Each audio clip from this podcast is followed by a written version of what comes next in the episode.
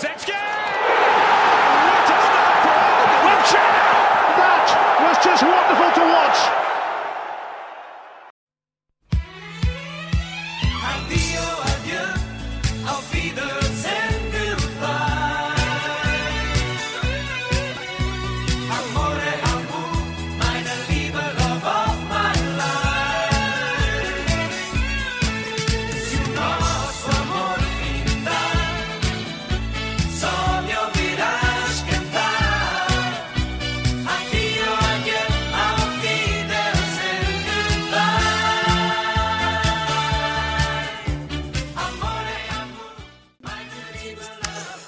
Todos, bem-vindos a mais um podcast do Arsenal Portugal, podcast semanal esta semana ah, à terça-feira e o calendário a fazer com que a gente ande aqui aos trambolhões nas datas dos podcasts. Esta semana à terça-feira, para a semana na próxima quarta.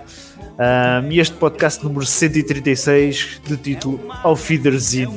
Já sabem, não deixem de subscrever ahm, o nosso canal no YouTube para todos os podcasts em direto, para receberem essa notificação. E também o nosso Spotify, que está aí o link na descrição. Estou na companhia do André Mestre, do António Vargas e do Matheus Viana da Arsenal Brasil para o tema principal de hoje, dar o ponto final na história Mesut Ozil, que já tantas horas falámos neste podcast, que já tanta tinta fez, eh, fez correr na imprensa e que ahm, finalmente chega ao fim, o jogador está de saída, está de saída do clube e, e vai seguir uma nova, uma nova fase na sua carreira no Fenerbahçe ainda havendo tempo ou não, vamos ver se conseguimos falar do jogo com Crystal Palace e Newcastle. Muito bem. Vargas, começo por ti, que tu foste aquele que disseste se calhar estavas mais limitado de tempo hoje. Ahm, foram sete anos e meio de Mesut no clube, vários altos, vários baixos. Ahm, é uma era que chega ao fim. Como é que avalias a passagem de Ozil pelo Arsenal? Que memórias é que ele te deixa? Epá, deixa-me bastante memórias boas, deixa-me deixa as memórias das FA Cups, infelizmente ah, não me deixa a memória da Premier League, porque pronto, nós tínhamos o Giro na frente naquele ano do segundo lugar e ah, epá, acho que ele, ele é o símbolo ah, de- da, da terceira e última ah, era do Wenger, eu vejo as eras do Wenger como a era dos Invincibles, a era pré-Invincibles, que é ali de 90 e tal a, a 2000 e pouco, e depois tem aquela terceira era que é aquela travessia do deserto, depois culminada, vá lá, se, se quiseres, com a quarta era, digamos assim, se quiseres separar de 2006 até 2013, 14 e depois fazeres o 14-18 como aquela em que o Wenger ganhou alguns troféus. Ele é o símbolo dessa era, apesar de termos Alexis e que também foi muito importante, eu acho que o Ozil, isto é a minha opinião, junto com o Aubameyang, foi, ah, foi neste caso o Aubameyang é os únicos dois jogadores que se podem comparar a alguns Invincibles. Ah, claro que tu não vais dizer, epá, o Ozil é comparável ao Bergkamp, isso é extremamente, extremamente subjetivo, porque o Bergkamp ganhou, ganhou campeonatos, etc. Portanto, nesse aspecto não é comparável e para mim o Bergkamp eh, está no topo junto com o Henry. Portanto, também não quero pôr o Ozil logo nesse, nesse patamar, mas ah, o Ozil, ah, e eu, se des dois minutos, eu tirei algumas notas, acho que ah, merece ah, essa análise. O Ozil ah, fez coisas como pulverizou todos os recordes de chances criadas, quer por jogo, quer por época, quer por ah, as assistências também. O Ozil, e, e acho que, e por isso é que eu fui ver os números, porque acho que é importante eh, desfazer um bocadinho, agora que ele se vai embora e vamos todos deixar de falar nele, e ainda bem para ele e para nós, porque temos que seguir em frente, mas é importante desfazer o mito de One Season Wonder. O Ozil, eh, analisando as cinco épocas com o Wenger, o Ozil fez 50 assistências em cinco, cinco épocas só para a Premier League.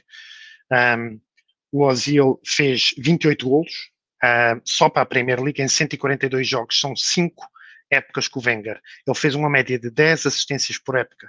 Ele fez 19 numa época, que foi o único que se apro aproximou das 20 do Henry. Ele fez, salvo erro, 9 em duas, 8 numa. Portanto, ele nunca teve aquela questão da One Season Wonder do Ozil. Acho que é um mito e depois, ah, o- ah, a nível total, o Ozil tem 60 assistências, 36 gols. Estou só a falar da época do Wenger, que eu recuso-me a analisar o Ozil com, com Emerys e com, e com Artetas e com essa merda. Eu não quero saber disso para nada. O Ozil, para mim, quando acabou o Wenger, e pode ter sido por culpa dele, não interessa agora, mas quando acabou o Wenger, acabou o Ozil. Um, e ele faz 96 entre golos e assistências, assistência, eh, 60 assistências, 36 golos em 177 jogos. Um, e isto contando com as competições europeias. Eu, a FA Cup, não fiz essa, não fiz essa comparação. Um, e outra coisa que eu gostava de dizer do Ozil, e que vai também sobre aquela coisa do One Season Wonder, é que, um, e vou fazer uma comparação, e a gente depois eventualmente há de falar disso, se compararmos o Smith Rowe com o De Bruyne, também podemos comparar o Smith Rowe com, com o Ozil, que o Ozil foi o segundo jogador mais rápido da história da Premier League a chegar às 50 assistências, o primeiro foi o, foi o De Bruyne por longe, o Ozil bateu esse recorde do Cantona, do, do Bergkamp.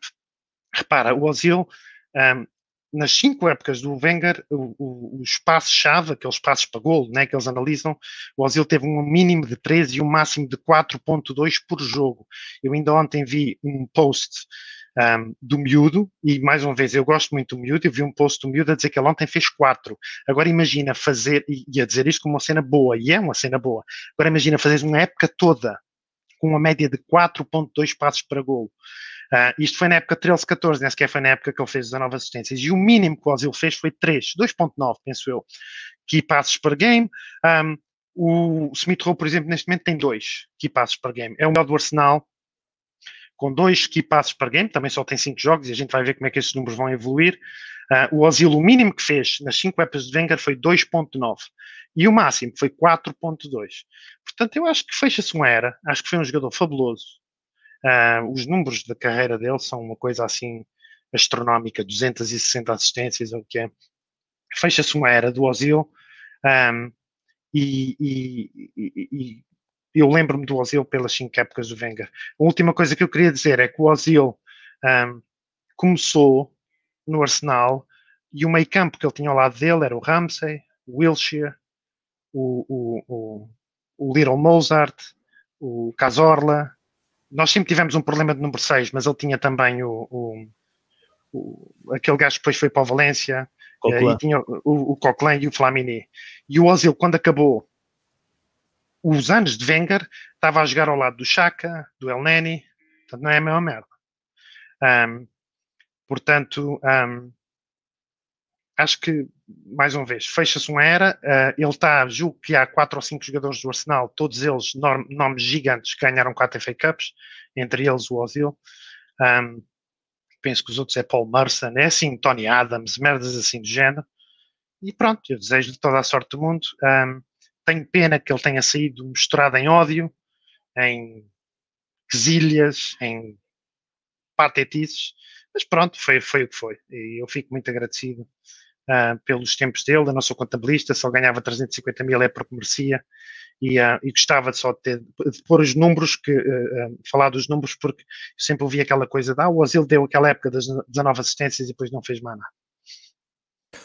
Muito bem, mestre. Um, como é que analisas estes sete anos e meio de Ozil no Arsenal e que memórias é que o Ozil te deixa? É, o Ozil é o estilo de jogador que eu gosto e acho que é um jogador Arsenal, é um jogador de qualidade técnica, de qualidade de passe e nos últimos anos a identidade de, do Arsenal desse tipo de jogadores tem, tem decaído bastante. Temos apostado em algum recrutamento que não vai de encontro àquilo que eram esses ideais de técnica pura, de, de qualidade individual, e era muito isso que era o, o Arsenal Way, pelo menos do Wenger, era muito isso, era apoiado em jogadores como Casorlas, Rosicky, Fabregas, Nasri, Archavines, uh, Ozil também, o expoente talvez máximo em termos de técnica individual e criatividade, se calhar mesmo a nível desses jogadores mais recentes dos últimos anos do Wenger.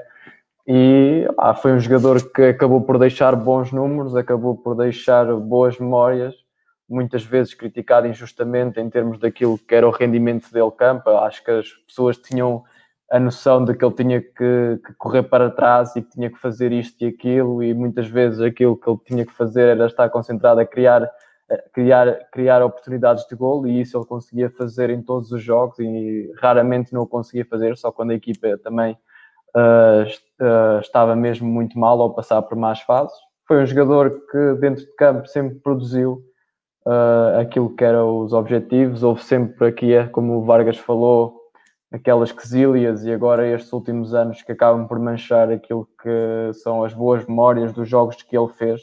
Acho que estes dois, dois últimos anos foram muito.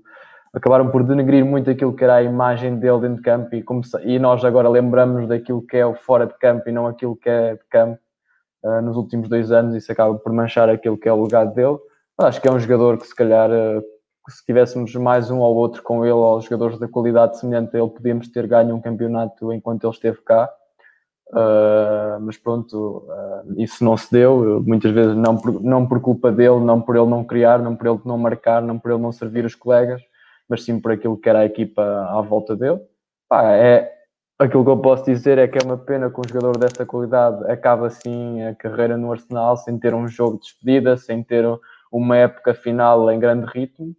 Uh, acho que é uma despedida agridoce, mas eu não tenho nada a apontar ao Ozil naquilo que ele fez dentro de campo. Era um dos jogadores que eu mais gostava de ver e é o estilo de jogador que eu aprecio.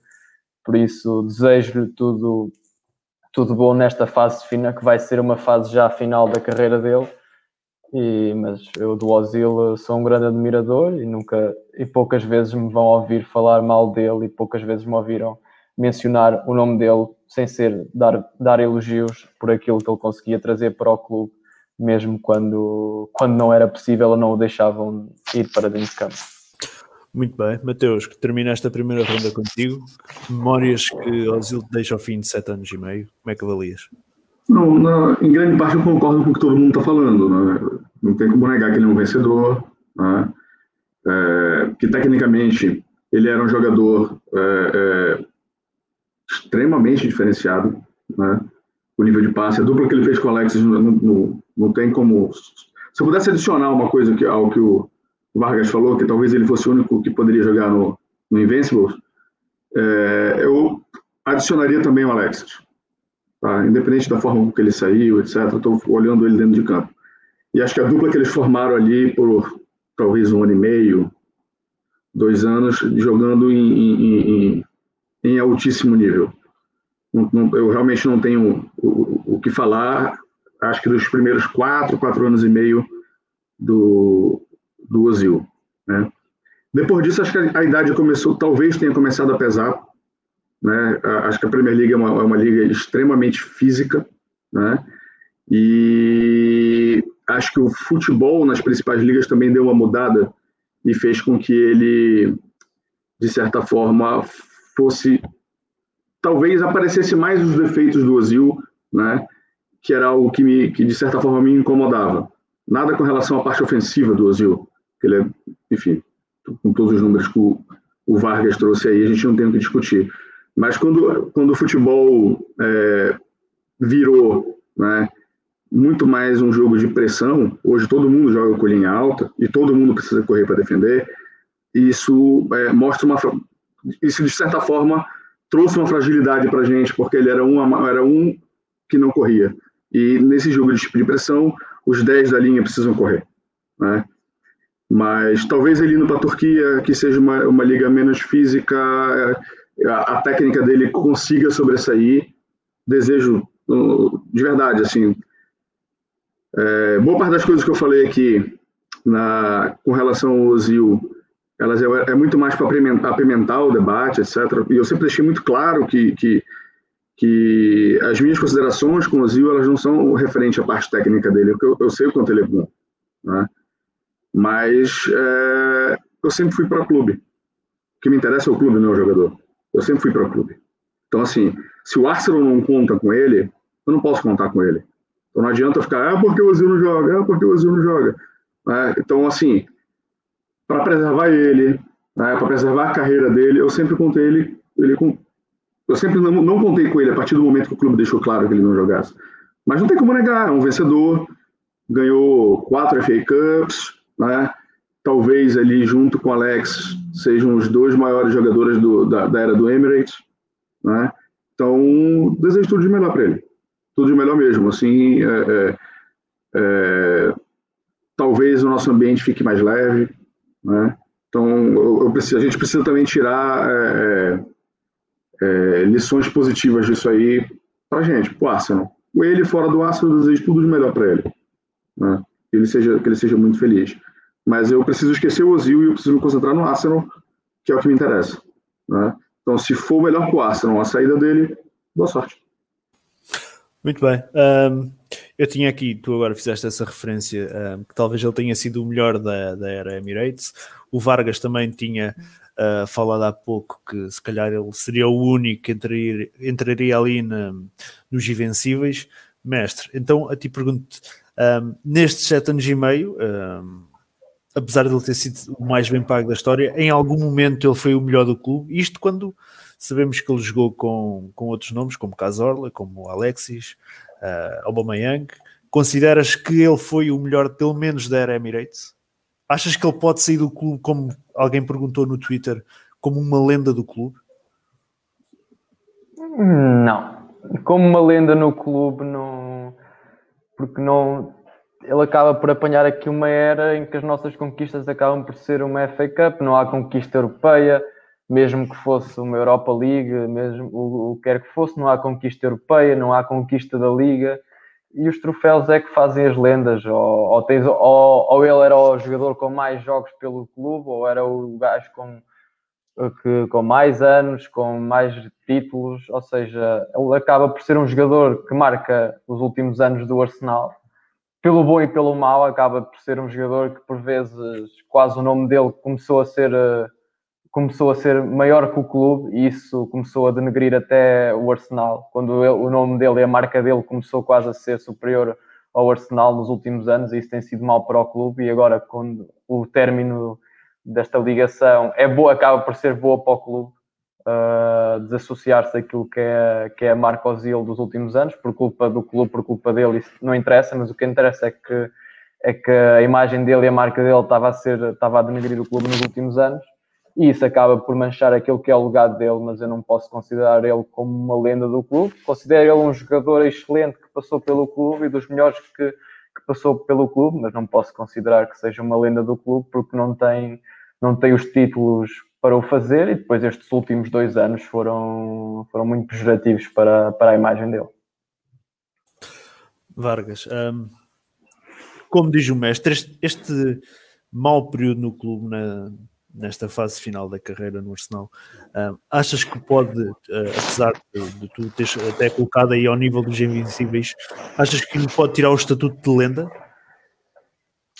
Não, eu não concordo com essa parte, mas concordo com o mestre quando ele diz que quem faz as lendas são os troféus. E quatro FA Cups não é, não é bem o suficiente para fazer aquela lenda tipo faz meio uma estátua à porta do estádio, né? Um, acho que o Ozil foi, o Alexis também, porque não dizer, foram atraiçoados pela mediocridade um, da equipa ou pela falta de, de, de, daquele extra, daquele danoninho, daquele goleador ou daquele defesa central ou daquele, uh, dependendo da época, faltou sempre ali, em qualquer época, faltou qualquer coisa. Ele, ele chegou, foi quarto, depois foi terceiro, depois foi segundo, depois tchau, caput. A seguir àquele segundo lugar, o declínio do Arsenal começa a seguir àquele segundo lugar na época de 2015-16, quando uh, no, a meio, uh, portanto em dezembro, antes dessa época começar, uh, entra o El Neni para o meio campo e depois a partir daí entra o Chaka, o Holding e o Mustafi. Isso aí a partir daí foi sempre a descer. Tens agora o Partey. Começa, o... começa aí também o declínio do Ozil no, no, no Arsenal. Epá, todos nós aqui adoramos o Cazorla, adoramos o Ramsey, ou gostamos muito do Ramsey, o Little Mozart, o, o, o quando não estava alucinado, foda-se, não tem nada a ver jogar ao lado destes gajos ou jogar com o Chaka de um lado e o El Neni do outro. Nem sei quantas vezes foi feita esta tripla, né? Até porque depois aqueles jogadores que entraram para o meio campo foram todos despachados pelo Arteta os Guendouzi, os Torreiras, a coisa ainda carburou mais ou menos um bocadinho no ano passado, mas epá, não tem nada a ver, né? Tem nada a ver. Jogar ao lado de Casorla e Ramsey, meio campo Casorla, Ramsey e Ozil, e metes Ozil e qualquer um dos de hoje, pá. Casorla e Ramsey é capaz de ser um exagero, depois ninguém defende. Mas pronto, mas uh, um, Acho que sim, acho que tu, repara, isto para mim é muito, muito ah, ah, pragmático nisto. Os jogadores que entraram em 15, 16, também entrou lá o japonês e tudo. Os jogadores que entraram em 15, 16 estão cá há 5 anos, nunca foram top 4. E não foram top 4 por uma razão simples, porque eles não têm qualidade para ser top 4. E a minha preocupação, mas isto já vai um bocado para além do Ozil, mas a minha preocupação é que hoje ainda nos 11 que nós apresentamos ainda temos vários desses. Tens o El Neni, tens o Chaka, tens o Holding, um, o Mustafi já não joga, está tá quase a sair. Um, é por alguma razão, quer dizer, agora, um, isso afetou o rendimento do Ozil, foi só isso? Talvez não, talvez como o Mateus diz, a idade, talvez e eu acho que ele, quando sai e faz aquele elogio ao Smith Rowe, que diz o miúdo está a provar que o 10 ainda uh, existe, uh, pode existir no futebol moderno, acho que aquilo é uma espécie de boca ao Arteta, porque, uh, na verdade, verdade seja dito, o Arteta agora até, até começar a jogar o Smith Rowe não usava um 10.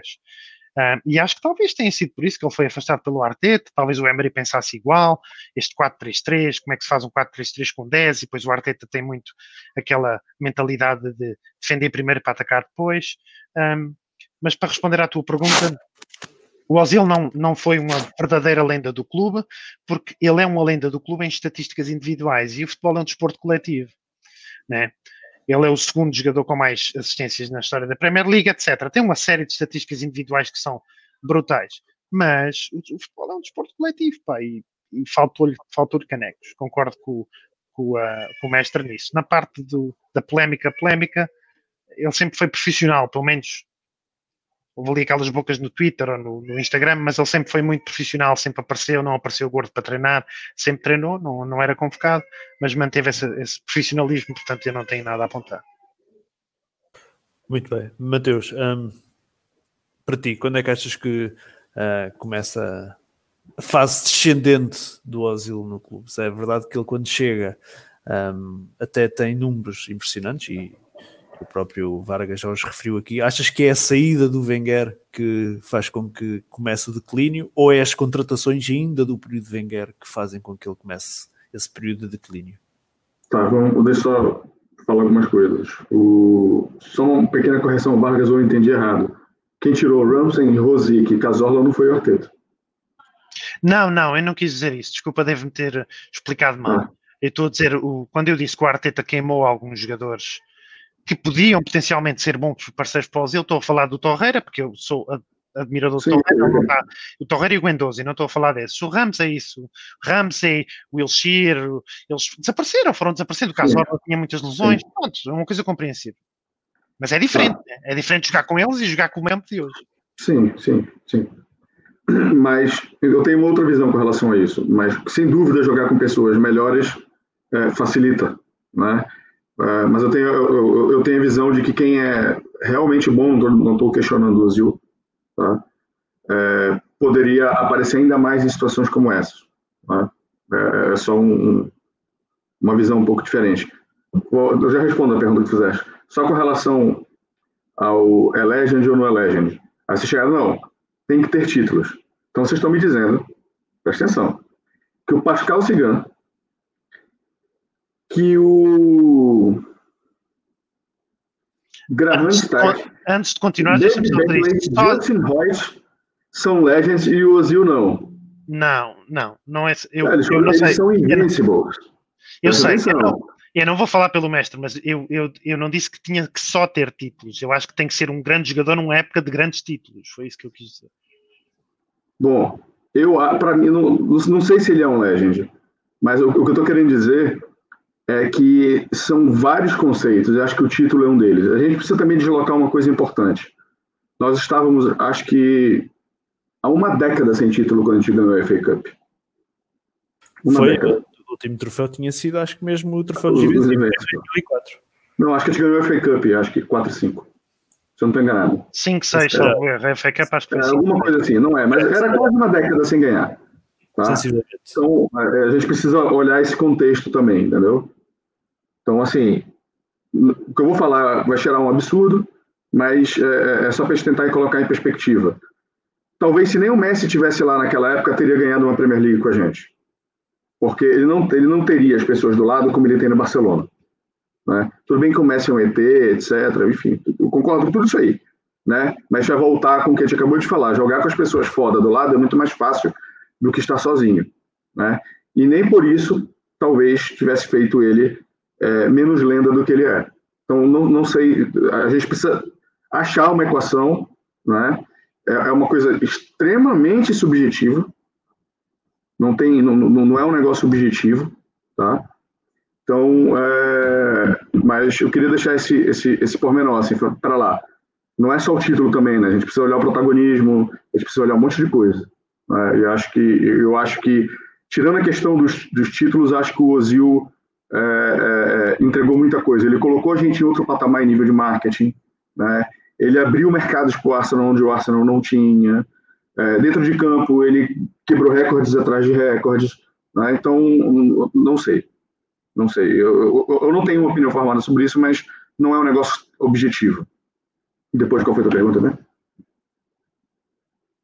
Era essa, se, se, quando, é que ele, quando é que começou a decadência dele? Se foi com, com a saída de Wenger ou se foi eu, ainda... eu acho que ainda com o Wenger ele, ele parou de entregar tudo aquilo que ele estava entregando, entendeu?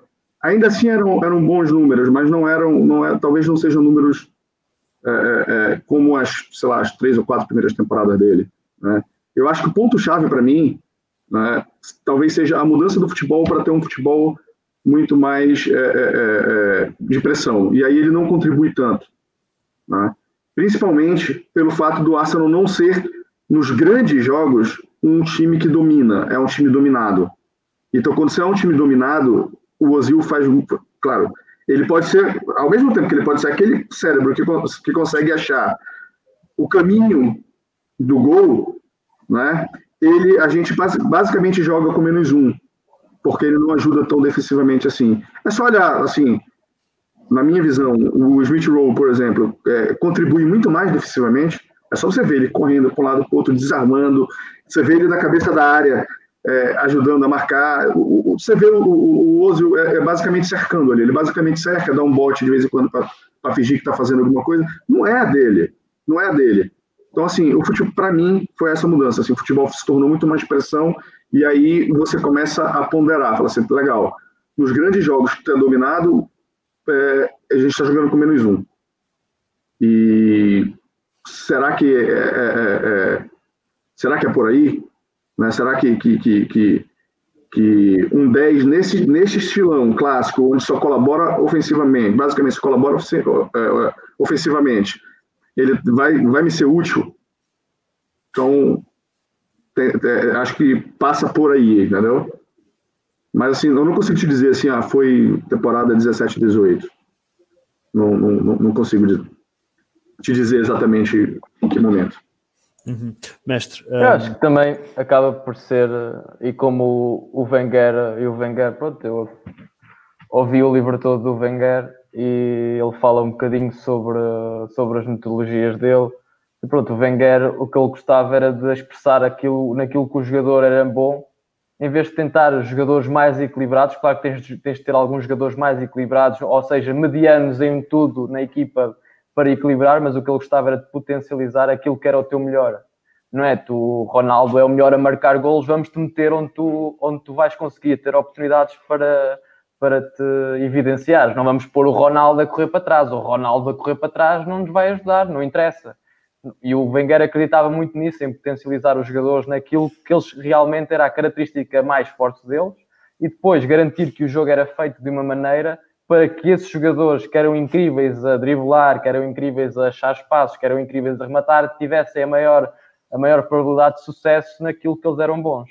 E esse shift acaba por acontecer eh, com, com o Emery e com o Arteta, são jogadores, são jogadores não, são, são treinadores que têm ideias, já não têm essa mesma mentalidade do Wenger procuram jogadores mais equilibrados, por isso é que nós temos alguns jogadores no plantel que não são excepcionais e acabam por ser jogadores medianos a fazer muita coisa, mas não são excepcionais.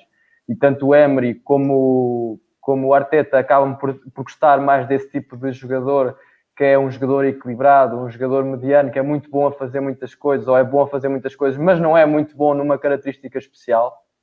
Uh, e depois, aquilo que o Wenger também fala, mesmo sobre o Ozil, é que o Ozil, o Ozil era um artista e o artista necessita de ser apoiado, necessita de ter um ambiente para nutrir aquilo que é a capacidade artística dele.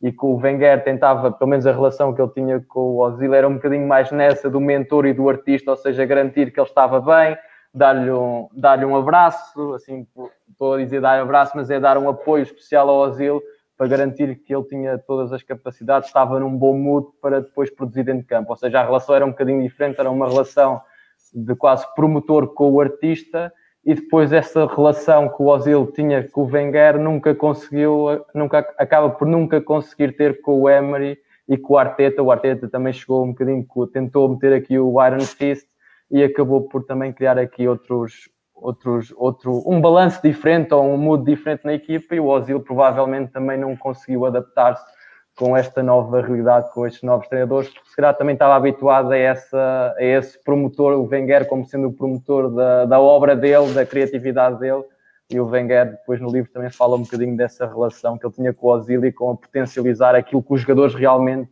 as características superiores daqueles jogadores e jogar, meter a equipa a jogar para que aqueles jogadores conseguissem ter a maior influência dentro de campo. Só, Mestre, só, só- só um comentário sobre isso aí. sim, Isso é, isso é tudo lindo que o Wenger falou. É lindo, assim, eu quase choro. Porque eu quero dizer o seguinte: eu não posso ensinar vocês a como conquistar Gisele Bündchen se eu nunca conquistei a Gisele Bündchen. Certo? Aonde eu quero chegar? O Wenger não treinou na era do futebol pressão. Ele não treinou, ele não foi treinador. Então, assim, é muito fácil falar na era do tic-tac, onde se podia jogar, que era o que ele podia fazer. Então, assim, talvez toda essa filosofia dele não se aplique no futebol pressão, porque ele, ele pode falar tudo isso, é tudo muito bonito, né? Eu concordo integralmente, mas a gente precisa deslocar um pouquinho no tempo.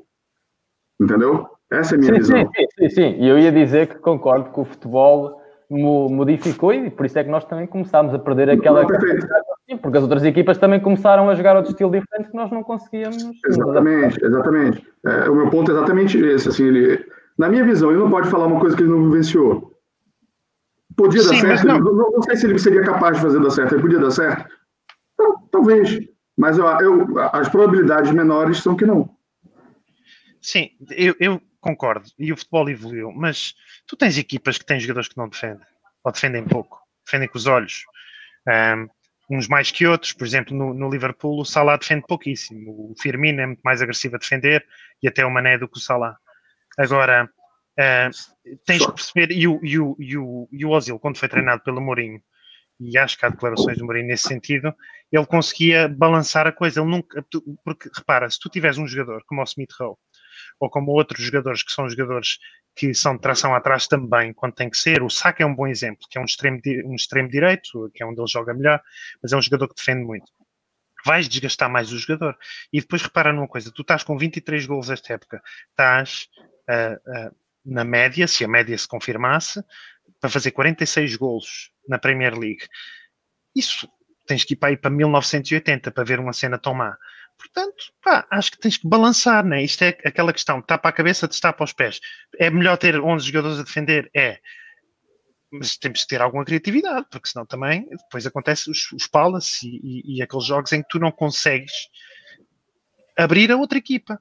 Ahm, pá, lá está. O Madison, por exemplo, do Leicester, que é um jogador que eu adoro, acho que a gente devia comprar. Defende. Epá, defende. Ele defende. Ele defende muito mais do que o Ozil defendia. É um gajo agressivo. Mas, epá, os jogadores têm que se concentrar também em... E o Arsenal tem que ter 65% de posse de bola em 80% dos jogos. Portanto, a gente também está a falar de uma coisa que... ahm, que não deve ser um grande problema nesses 80% dos jogos. Tu queres ah, ah, jogar sem o Ozil no Manchester City fora, até percebo. Mas para alguns jogos, e foi isso que o Leonberg disse, para alguns jogos, se tu vais ter 65% a 70% de posse de bola, ter um jogador ali que não defende tanto, não devia ser tão complicado. Sim, só, só um detalhe importante. O Liverpool, ele é mais dominante ou dominado? Mas, Isso, é importante. É Dominante, mais mas dominante. sim, Nós mas não quando- somos. Nós não somos. Se não, não, se tirares, nós estamos é num, num patamar agora que é um patamar baixíssimo, portanto, há seis ou sete equipas em vez de três ou quatro, há seis ou sete equipas que nos dominam. Do em Wenger para cá, do Wenger para cá, nós tivemos seis meses de bom de Emery e uns quatro de Arteta. Só. O resto tudo a gente é basicamente dominado. Ou se a gente. ou- ou- e quando a gente domina, e quando a gente domina, a gente não é, a gente não é efetivo. Nós tivemos 65% de posse de bola, foi isso? Deixa lá ver aqui na cábula. Contra Ok. o Palace, se foi 65% de posse de bola. Isso eh, é assim, dominar, eh, eh, talvez estejamos a falar de conceitos diferentes. Quando tu tens 65% de posse de bola, não estás a dominar, mas tens 65% de posse de bola. Agora, se estás a criar ou não estás a criar, mas o Palace, por exemplo, foi inofensivo contra nós. E estou só a ver o exemplo mais perto, podemos ver outros. Tivemos 67% de posse de bola. Eles foram inofensivos, a gente não teve. Ah, e, no entanto, eu esqueço o Ozil, mas não, não, não fazia jeito ter ali um, um- um- um criativo que não defenda tanto? Ou faz mais jeito ter o Smith Rowe a recuperar, ou outro, a recuperar bolas cá atrás e depois a desgastar-se para ir para o ataque? Tu tens 67% de posse de bola, não é? Sim, assim, como eu falei, é claro que o Ozil ia nos acrescentar tecnicamente. Eu nunca, eu comecei minhas falas aqui falando isso. Né? Eu, eu sei disso. Só que eu acho que o futebol mudou. E eu acho que ele é menos útil nesse momento. E aí chega um momento que talvez ele não, ele não colabore como deveria colaborar. Então, a, a minha relação com o Wenger, o que eu quis falar, é uma relação, como eu falei, cara, eu tenho um, um- um- apesar de ter sido Wenger há, tipo, sei lá, sei lá, uns 6, 7 anos, é, eu tenho uma relação de respeito por aquilo que ele construiu, construiu pela admiração pelo passado dele, né, que me deixa puto de ver ele falando um negócio desse. Entendeu? Eu falo assim, cara, pera lá, você, tu não vivenciaste isso. Então, se tu não vivenciaste isso, é muito mais de tudo que tu vais falar, é teórico. Porque tu não pudeste implementar, botar na prática aquilo que tu pensa, não é? Não estou dizendo que não tem vaga para o Ozil jogar, não é isso que eu estou dizendo. Né? Mas ele é muito menos útil hoje do que era em 2013, 2014, e eu não estou nem, nem fazendo comparação em termos de números, tá? Ah, ele teve mais assistência, menos assistência, não é isso. Eu estou falando por causa da mudança do futebol mesmo. Talvez a gente precise de um médio criativo que consiga ser melhor defensivamente, entendeu? Que Eu- consiga eu percebo- contribuir mais. Eu percebo o que estás a dizer, mas repara isto: o Wenger teve perto do título uma vez, perto, quer dizer, é subjetivo, que a gente ganhou os dois jogos ao Leicester, mas nunca tivemos perto deles. Mas vá, segundo lugar, uma vez nos últimos 15 anos, que é o Arsenal e o Wenger, Ah. né? E No o ano do- do- e, o- e o- da temporada que o Eduardo da Silva quebrou a perna. Que a gente estava alguns pontos na frente. E, Assim, e- na frente, na frente no Natal, tudo bem, mas a melhor classificação, a melhor classificação de sempre, desde. Teve um segundo que a gente roubou do Tottenham na última rodada. Foi contra o Leicester. Foi esse, Leicester. foi esse, foi esse. Nós sofremos, nós sofremos. Mateus, sofremos na época do Leicester.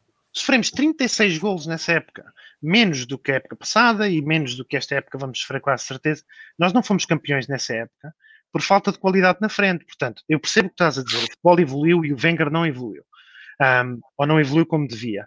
Mas o Wenger não foi campeão, não foi por falta de, de- de- no ano que teve quase a ser campeão, não foi, não foi por causa de, do Ozil não defender ou de a defesa ser má. Nós tivemos boa, um bom registro defensivo, foi ataque, foi o ataque. Não, não, não. Estou de acordo com isso. Até porque eu falei que ele não, não jogou no futebol pressão. Então, se ele não jogou no futebol pressão, eu entendo perfeitamente a, a, a, a questão do, do, do Wenger. Mas, enfim, toca, toca Yeah. a pauta aí. Muito bem, mestre. Ahm, esta saída do Ozil, ah, e estamos quase a fechar aqui o tópico Ozil, que já vai mais de metade do podcast. Ahm, esta saída do Ozil ahm, é uma saída que se junta a outras que podem ter sido mais ou menos dolorosas. Para ti gostou-te mais esta saída do que, por exemplo, Wilshire Ramsey ou Cazorley? E, e identifica estes três porque se calhar eram os três mais ah, acarinhados pelos, pelos adeptos. Acho que não acertaste em nenhum. Então, falta aí o Rosicky. Não, pá, pá, para mim, o que me custou mais na altura foi o Van Persie. Van Persie. Epá, eu não coloquei o Van Persie pela forma. Porque, Sim, que porque, ele isto saiu. não- porque isto aqui, e mesmo quando, quando foi a, a saída do Sanhá, do Clichy, do, do Nasri, aí pronto, ok, é o Citizen, é diferente, o Nasri era dos meus jogadores preferidos, não era o meu jogador preferido quando estava no Arsenal, ah, e era um jogador que eu admirava muito, mas pronto, acho que ficou provado até depois que ele pá, tinha qualquer coisa na cabeça que não funcionava bem, e por isso é que deixou quase de ter carreira depois do passado um, dois anos de estar no City. Mas o Van Persie foi a mais dolorosa porque era um jogador de uma qualidade, era o melhor ponta de lança da liga, o melhor avançado, em termos técnicos de golos, opá, era um, era uma coisa ridícula e acaba por ir reforçar o Manchester United e eles acabam por ser campeões muito à conta daquilo que eram os golos dele, porque eles futebol também não jogavam muito. Uh, e aí sim foi a, foi a saída mais dolorosa do que esta, porque esta aqui acaba por ser uma saída dolorosa de um jogador que já não joga há um ano e tal pelo clube, ou joga, joga intermitente, de uma data de problemas, de uma data de situações, e acaba por ir por um campeonato que não nos vai fazer diferença, não está a reforçar um rival direto, uh, não está a reforçar nada, é uma despedida já mais do que anunciada, ou nós pelo menos já sabíamos que ele ia embora e acaba por não doer. O que acaba por doer foi a maneira como como a situação foi gerida pelo clube, pelo jogador, pelos agentes, pelos treinadores, aí sim acaba por deixar aqui alguma mágoa, porque acho que o, o, jogador podia ter dado mais ao Arsenal nos últimos anos e podíamos ter tido aqui um jogador que nos podia ter ajudado nestes últimos anos e nós decidimos que decidimos que não, que não precisávamos dele ou que não queríamos, ou por razões políticas, por razões pessoais, o que é que fosse. Mas para mim, das últimas despedidas que, eu, que mais me gostou foi mesmo, foi mesmo o Van Persie. Esta aqui já, já é muito anunciada, já estava batida e nós todos tínhamos a certeza que, que ia acontecer. Hum, Vargas, para ti, para além dos três nomes que eu disse, o mestre anunciou aqui mais alguns. Foi a que mais te custou, das mais que custou, ou outros nomes custaram bem mais? O mestre faz aí um bom ponto. O Ozil era uma morte anunciada, né? Sim. Às tantas, já como diz o ditado, nem o pai morre nem a gente almoça, né? E o Ozil foi um bocado isso. Ah, o Ozil andou-se a arrastar durante muito tempo. Custou-me mais e, e, há coisas que eu não perdoo ao Wenger. Uma delas é vender o Van Persie ao United. Sou incapaz de perdoar. E a outra é não exercer a opção de compra sobre o Fabregas, quando ele voltou para o Chelsea. Acho que só aí tens dois títulos, né? Uh, perdidos oferecidos. O Fabregas foi chave no Chelsea também uh, e foi campeão lá. Penso, agora não estou a ficar Sim. maluco. Sim. Só meter Qualquer bolas para o Diego Costa. É. Sim. Portanto, acho que ele ofereceu dois títulos. Du- são duas coisas que eu não perdoo ao Wenger. Uh, mas há muita coisa no Wenger que eu gosto. E o Ozil já há dois anos que estava a ser treinado por uns patetas. O Emery é um pateta, nunca, nunca treinou ninguém na vida, ganhou a Liga Europa, né? Como os Jesus gosta, os, os únicos dois gajos na- que valorizam a Liga Europa acima da Liga dos Campeões é o Emery e o Jo- o Jorge Jesus, né? Um, o Emery é um pateta, foi, foi, foi para a França um, e, fez, e fez, fez o normal, né? e depois foi despedido, e depois veio para o Arsenal e o Arteta, pronto, até agora ganhou a FA Cup, vá, vale isso, mas não, para já não tem um, mostrado nada, portanto a morte já estava anunciada, não me custou muito, um, custou-me bem mais o Van Persie uh, e custou-me não exercer o direito de opção pelo Fabregas. Acho que Fabregas nesse ano com Ozil, um, ainda no elenco também, um, podia ter sido podia ter sido uma dupla campeã, mas o Wenger não quis. Pronto. Mateus, de certeza que o Ozil não foi aquele que mais custou que saiu do clube, pelo menos do teu tempo.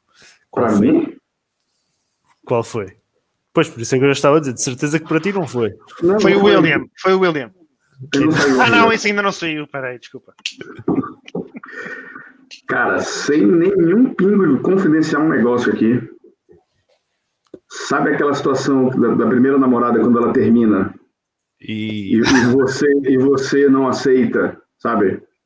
E enfim, fica mal assim, puta, velho.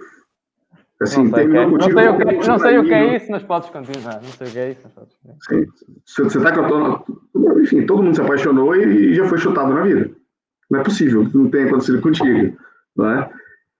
Estou a brincar, Pra mim- estou a brincar. Diz. Pra mim, foi o Fábregas. Mas um- muito disparado. Eu tenho um ódio dele até hoje, um rancor dele, que é um negócio absurdo. Eu quero. Figura de linguagem que eu falar, tá? Eu quero ele morto lá. Puta que pariu, velho. Eu não quero ele no Arsenal.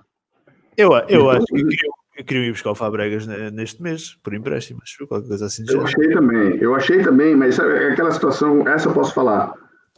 Que é que tu volta com uma namorada que tu gostou muito, sabe? Então, assim, posso falar, e ela, ela provavelmente está escutando porque é minha esposa hoje. Foi minha primeira namorada, terminou, ficou dois anos separado, tá, sei lá quantos anos hoje, sei lá, 15, 20, sei lá quantos. Então, assim, é mais ou menos a, a- mesma situação, entendeu? Assim, você tá puto, mas. eh, Vem cá, bora, bora, bora, bora, fazer um teste. Pode aceitar, entendeu? E aí pode ser que, que, que, que, que voltasse, entendeu? Mas assim, disparado, assim, o Fábio, pra mim, disparou, mas muito. Assim, era um negócio. Cara, foi muito. Eu, eu fiquei chateado, assim, foi um negócio que me, me tocou bastante, assim, a saída do Fábio, vou ser bem sincero, assim, eu não, eu não superei. Van Persie eu fiquei puto, mas eu entendi como um negócio, porque ele falou o seguinte, na época, só olhar na época, assim, estou aqui para cumprir meu último ano de contrato, porém não renovarei. Isso não é um problema. Ele não é obrigado a renovar, né? Se ele foi parar no United, a escolha foi do Arsenal. Não foi nem do atleta. Ele tinha uma proposta da Juventus também na época, se eu não estou enganado. E aí, só que era ah, financeiramente menor da Juventus, o Arsenal optou por vender a- a ele ao, ao, ao, ao United. né? Então, assim, me, me doeu, fiquei chateado também, né? porque eu acho que ele poderia ser é, é, retribuir mais ao clube. Ele era um injury prone, né? Acho que ele estava na primeira temporada ou na temporada e meia dele, que ele estava realmente entregando as coisas para o clube e ele fez isso, né? De não querer renovar, apesar de estar completamente no direito dele né? Eu consigo entender, assim, foi, foi filha da puta? Foi filha da puta, mas dá pra entender, entendeu? Diferente do Naja, diferente do Adebayor, diferente do Fábregas. Fábregas acertou uma, uma, uma renovação de contrato um ano antes de pedir para ir embora. Então, assim, ele, ele ganhou várias coisas dentro do Arsenal. Se eu não estou enganado, é, ele, teve uma- umas outras regalias. Assim. O que eu vou falar não é bem isso, mas era alguma coisa muito parecida com isso. É como se, sei lá, imagina que uma lanchonete do Emirates era da mãe dele. Entendeu? Não levem ao pé da letra o que eu estou falando. Então, assim, ele, ele, ele teve algumas regalias para dar uma inflada no, no- no- nos ordenados dele, e um ano depois ele falou assim: Olha, eu quero sair. Né? Aí tem um episódio de, de, de botar a camisa do Barcelona quando ganhou a Copa. Então, assim, foram coisas que, que, que, que me foram me, me chateando assim, com relação ao, com relação ao, ao Fabrício. Então, assim, para mim, disparado ele. Assim, mas de muito mesmo. Mateus, para fecharmos este, este assunto ao asilo, ahm, que já vai bastante longo, tu, eu vi que tu, acho que foste tu, quando digo tu, digo Arsenal Brasil, acho que fizeram um post qualquer no Twitter a reclamar com a mensagem de despedida do Mustafi quando ele diz que equi- para o asilo, a equipa não esteve lá quando ele mais precisou. O que é que o Mustafi quer dizer com isto? Não sei. Tem que perguntar para o Mustafa. Mas eu imagino que talvez o elenco não tivesse fechado no treinador e falar assim: "Oh, e aí, o cara não vai jogar? Talvez ele tal- talvez esteja se referindo a isso. Mas é, é, é, o post não foi eu que fiz, não sei o que passou na cabeça do Alcísio, mas é, mas isso foi meio que unânime, viu? Se for ver outras pessoas falando, todo mundo reclamou da forma com que o, com que o Mustafa falou. Foi, foi meio que unânime, assim. Ninguém, ninguém endossou, assim, do- do- dos grandes bloggers, das grandes pessoas que acompanham o Arsenal. Eu, particularmente, não vi ninguém que endossou o que o Mustafa falou. Ficou todo mundo meio, meio chateado com ele, como se ele tivesse jogado a última... A última... Tivesse colocado gasolina na fogueira, vai. Sim, mas o Mustafi também já não tem nada a perder. Mas ele tá saindo, ele não tem nada a perder, exatamente. Ele tá saindo. É, não vai ser renovado nem nada. Ele sabe que vai sair. Ele preferiu fazer a média com um amigo dele do que clube. Muito bem, vamos fechar então o assunto ao asilo, está fechado. O asilo acabou neste podcast, acabou Enterrado, aqui morto, enterrado e sacramentado, certo? morto, enterrado e, e siga para bingo que acabou. Ganhamos todos uma hora na vida na semana. é verdade. Muito bem. Ah, pá, temos aí mais ou menos 20 minutos ainda de podcast. Vamos ahm, rapidamente falar aqui então ah, deste, nestes 20 minutos dos dois jogos que tivemos esta semana. Ah, empate sem golos contra o Crystal Palace ah, e vitória por 3-0 frente ao Newcastle Mestre. Ahm, rapidamente aqui, olhando para este jogo Crystal Palace, o que é que pareceu este jogo? Empate sem golos. Parece a ti que o Tierney foi obrigado a, a descansar. eh, parece não, ele foi obrigado a descansar por causa de fadiga muscular. Ele até esteve em dúvida eh, depois para o jogo com o Newcastle, teve que fazer um teste à última da hora. Ah, é sinal que, para além da tua análise deste jogo, que vamos precisar de, de outra opção para aquele setor, ainda para mais quando a solução que foi apresentada, que foi o Maitland Niles, foi um autêntico desastre principalmente naquela primeira parte. Até que parece que há uma altura em que o pessoal deci- decidiu: não, não vamos meter uma bola mais no Niles, que isto não está a dar. Cada bola que ele recebia era uma bola, uma bola perdida. Ele teve 11, 12 bolas perdidas só na primeira parte. Nos primeiros 20 minutos, qualquer coisa assim. Sim, era claramente o Niles à esquerda tinha, teve aqui a audição, ou pelo menos uma oportunidade para, claro, um gajo tem que, tem que assumir que não é a posição dele, ele nunca, pá, já é lateral desde há um, há um dois anos, ah, contra a vontade dele, Ah, e opá, é um jogador que estava a ser adaptado, adaptado, adaptado, mas muito daquilo que ele fez não é. É um. É um... Estás aí, Vargas? Estou, estou. Ah, não, eu não Tá estava a ver, desculpa, eu tinha Tá minimizado. A gente já fala disso. Continua. Mas sim, acho que o Niles esteve aqui e acho que a prova disso foi ele não jogar depois no jogo contra o Newcastle, ter jogado o Cedric. Acho que isso também acaba por dizer, por dizer muito de onde está o Niles e é mais uma razão que não percebi porque é que o Niles não foi, não foi vendido quando tivemos uma, uma proposta que até fazia sentido para aquilo que era o nosso papel para o jogador no plantel. A proposta era bastante até apetecível para aceitar do parte do clube. Uh, mas em relação ao jogo, pá, um Palace que jogou, jogou para o 0-0, totalmente para o 0-0. O Eze e o Townsend foram, eram laterais, estavam a jogar com dois laterais de cada lado, quatro, quatro centrais, quase era uma equipa mesmo só para fechar e depois para tentar que o Benteca e o Zaha conseguissem, conseguissem fazer alguma coisa lá na frente. Faltou-nos alguma frescura física e alguma frescura em termos de pensar o jogo e explorar alguns espaços que o adversário às vezes dava quando tentava sair para o contra-ataque. Não conseguimos ser rápido a decidir. Pesaram, mestre, pesa- os 120 minutos contra o Newcastle antes para a FA Cup pesaram neste jogo? Claramente eh, parecem ter pesado, mas também faltou alguma artimanha dos nossos jogadores, alguma, algum extra que os jogadores não, não entregaram. E o Palace, por acaso, esteve num dia em que até conseguiu, conseguiu defender bem, fechar bem os passos, e nós estávamos num dia menos e não conseguimos, não conseguimos marcar. Mas acaba por ser um um 0-0 que, se fosse para ganhar, tinha de ser um, um jogo ganho do nosso lado, mas acaba por. eh, acaba por se aceitar o, o empate. Mas faltou-nos aqui alguma falta de qualidade, alguma falta de discernimento. Uma, muita, muitos jogadores que notavam-se algum cansaço, estavam a dar toques a mais na bola e isso depois acaba por desacelerar aqueles. Porque nós tivemos poucas oportunidades para ferir o Crystal Palace em contra-ataque, só que notava-se que os jogadores não estavam na sua melhor forma, não estavam a, to- a tocar demasiado na bola, um jogo lento, um jogo bastante, bastante fraco até dos dois lados e por isso é que não conseguimos levar de vencida uma equipa do Palace que nem defensivamente esteve bem, mas que ofensivamente também não esteve assim grande coisa. Vargas, o que é que pareceu um, este empate sem golos contra o, o- o Crystal Palace? É urgente uma, uma, uma alternativa ao, ao Tierney, visto a desgraça que foi o Maitland Niles, e os 120 minutos contra o Newcastle na FA Cup pesaram. Pesa- pesa- Sim, pesa sempre um bocadito, porque são sempre mais meia hora de jogo, ainda por cima foi 120, 120 minutos, os últimos 30 foram de alta rotação porque estava 0-0, como é por isso é que vai a prolongamento.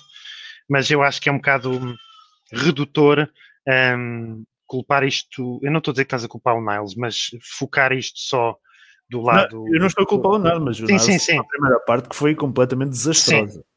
Sim, mas o Niles perder bolas, o Palace não criou grande coisa. Eu tenho uma teoria, sabes? Eu acho que o Arsenal, cada vez que joga contra equipas que têm algum poder ofensivo, e quer queiras, quer não, Zaha, Benteke e Ayu não é a mesma coisa que o ataque do Brighton, ou o ataque do, do West Brom, ou até o ataque do Newcastle. Ah, o Zaha, salvo até tem o dobro dos, dos golos do nosso melhor marcador, coisa que vá. E cada vez que o Arsenal joga contra uma equipa dessas, ah, não cria boi, zero. Se tu fores ver, as, nós temos oito vitórias. Cinco das oito vitórias são com as seis equipas que estão na, na parte de baixo da tabela, com cinco delas. Cinco dos seis últimos são cinco vitórias nossas. O outro é o Burnley e nós perdemos um zero. E outras duas vitórias é com o Chelsea, que foi desbloqueado com penalti e com livre, e é com o United, que foi desbloqueado com penalti, e depois é o jogo West Ham. Portanto, o jogo West Ham será, ah, será ah, exceção à regra. Portanto, eu acho que cada vez que o Arsenal defronta uma equipa que tem algum poder de fogo, e por isso é que estamos em décimo, porque há, há 8, 10, 12 equipas que têm poder de fogo na Premier League. Ah, o Southampton, por exemplo, vamos jogar agora, tem Wings, etc. Não cria nada. O- pela primeira vez, eu não me lembro, se calhar já aconteceu outra vez, os highlights no site do Arsenal tiveram as entrevistas após o jogo, porque nós criámos duas coisas. O Aubameyang arranjou espaço na, na- na área e rematou, pum, a bola vai à figura, e o Bellerin remata num ressalto que vem do guarda-redes adversário, a bola vai para a entrada da área e ele remata. Ponto. Nós não criámos mais nada. Zero. Zero. Um, e isso não é só culpa do Niles ou do Tierney. O Tierney uh, seria uma boa adição a nível ofensivo, porque tem criado muito. Aliás, eu estava a ver os, os jogadores que mais criaram pelo Arsenal esta época. O primeiro é o Smith Rowe, que está às dois, uh, duas oportunidades médias por jogo, que depois até comparei com as do Ozil. O segundo é o Tierney e o terceiro é o William. O William é o terceiro jogador do Arsenal que, que faz mais passos-chave. E eu acho que contra o Crystal Palace foi, epá, não há muito a dizer. Aquilo foi uma miséria na primeira parte, foi uma miséria na segunda, foi criar zero. Foi uma, uma merda de jogo, basicamente. Muito bem, Mateus. Um, tens 5 minutos para falar deste jogo com o Crystal Palace, se quiseres, para depois irmos para o jogo com o Newcastle. menos, provavelmente. Nem precisa tanto. Talvez, talvez o que eu precise para falar um outro negócio aí. É, cara, o jogo foi uma merda. A gente não criou porra nenhuma. Né? Um jogo chato, daqueles que. Eu tava falando, assim, quem acompanha um pouco mais o nosso perfil lá na no Brasil, eu falei, falei, não se empolguem com o que tem acontecido. Nós basicamente batemos em bêbado. Normalmente foi isso. Só que o Crystal Palace não é bem um bêbado, né? Talvez seja um que começou a beber tem duas horas, está meio tonto só, né? E mesmo assim a gente não conseguiu bater no Crystal Palace.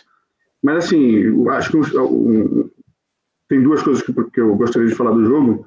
A primeira delas é que o Niles na lateral esquerda, meu Deus do céu, velho. Zero condições dele jogar.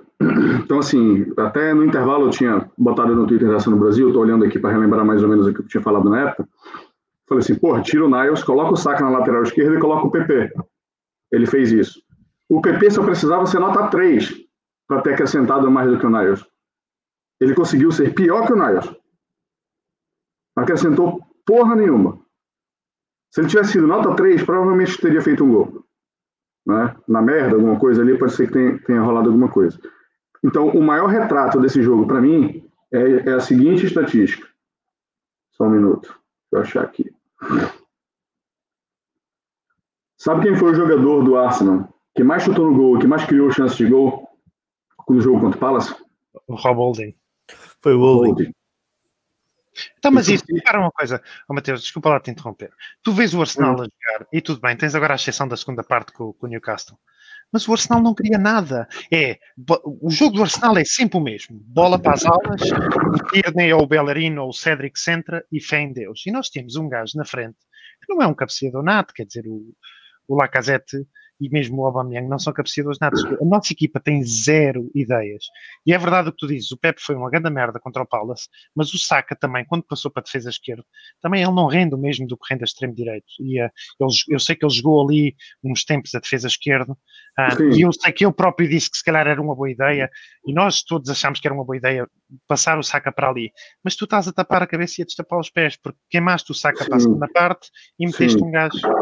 Sim, mas não tinha outra solução. É- Esse é o detalhe. Não tinha, não, não tinha. Não tinha outra solução, era isso. Não é, o, não é o ideal, mas era uma tentativa de tentar evoluir. Né? Que onde o PP precisava só ser um nota 3, ele não foi nenhum nota 3. Tá? Então, assim, é, a gente precisa tomar um pouquinho de cuidado com o Arsenal. Tá? A gente não precisa se empolgar muito com os últimos resultados. Eu acho que a gente vai começar uma sequência que é um teste. né? Vai pegar Southampton, Manchester United, vai começar um negócio mais, mais pesado, eu diria.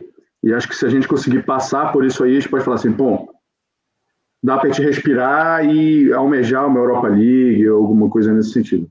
Então eu penso, eu penso nesse sentido. Ok, muito bem. Ahm, vamos então Posso, fechar posso aqui. falar um negócio antes de entrar no outro jogo? Podes, podes. Bom, isso, isso não é com nenhum com vocês, tá? o que eu vou falar, que fique claro. Mas vamos lá. O futebol é algo extremamente subjetivo. Ele é muito mais subjetivo do que objetivo. Tá? Então, acho que cada um tem sua opinião. Você pode concordar, não discordar, você pode fazer o que você quiser. Não estou aqui para ninguém ah, é, pegar a minha, a minha palavra como verdade. Tá? Ninguém, ninguém é obrigado a, a aceitar as coisas que eu falo. Mas, assim, eu não posso e não vou aceitar com que uma pessoa que nem debateu, que nem, nem tentou expor o seu lado, vá tentar me pegar e me tirar para comédia em rede social. Eu não vou aceitar isso. Tá? Isso é, é, é inaceitável. Então, se quiser debater, se quiser falar alguma coisa, eu falo principalmente com os bloggers do Brasil, né, de, de, de, de, de Arsenal e o cacete. Tá? Se quiser, marca e a gente debate. Não tem problema nenhum. Quer, quer convidar num podcast? A gente, a gente conversa. Não há problema com relação a isso. Não sou dono da verdade, não sou dono do Arsenal no Brasil, eu não tenho nada com isso. E vou falar um negócio bem sincero. Por mim, eu já teria saído do Arsenal Brasil e teria ficado exatamente na minha. Porque é um saco gerir as nossas redes sociais. São 12 anos fazendo isso. Eu não ganho para estar fazendo isso.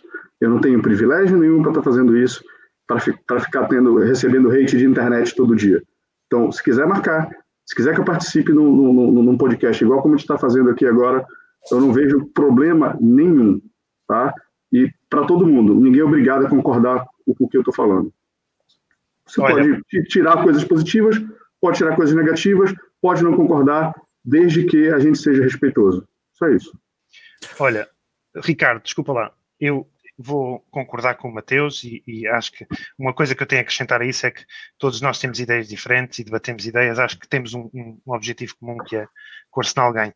Eu tenho um gajo qualquer aí vir aí para, para, para me fazer um- um- uma mudança na velocidade da internet e gostava só de dizer dois minutos, uma coisa, porque eu em princípio vou ter que sair logo a seguir isso. Pode ser? Sim, sim, Claro. força. Ok, ok, pronto. Ahm, primeiro, gostava de falar do Smith Rowe. O Smith Rowe, ah, eu acho que nós, nós temos que ser, não podemos ser fundamentalistas. E eu vou, vou já dizer, é assim, ahm, o que é que eu quero dizer com isto? Tu não podes dizer, pá, e não é só o Smith Rowe, pá, o Saka não funciona bem, a defesa esquerda, ou o Tierney defensivamente tem um bocado a aprender, ou, ou o, o Pep está uma grande merda, mas o Pep toda a gente concorda com isso ou o Smith Rowe devia rematar mais. Eu estive a ver as estatísticas. O Smith Rowe tem três remates em cinco jogos. Eu lembro-me que o Wenger falava muito do Ozil rematar mais e ter mais oportunidades, e acho que também se aplica ao Smith Rowe. Ele devia rematar mais, devia arriscar mais, se calhar uns remates, não só ele, mas se calhar uns remates de fora da área contra o Palace, talvez tivessem criado mais algum perigo.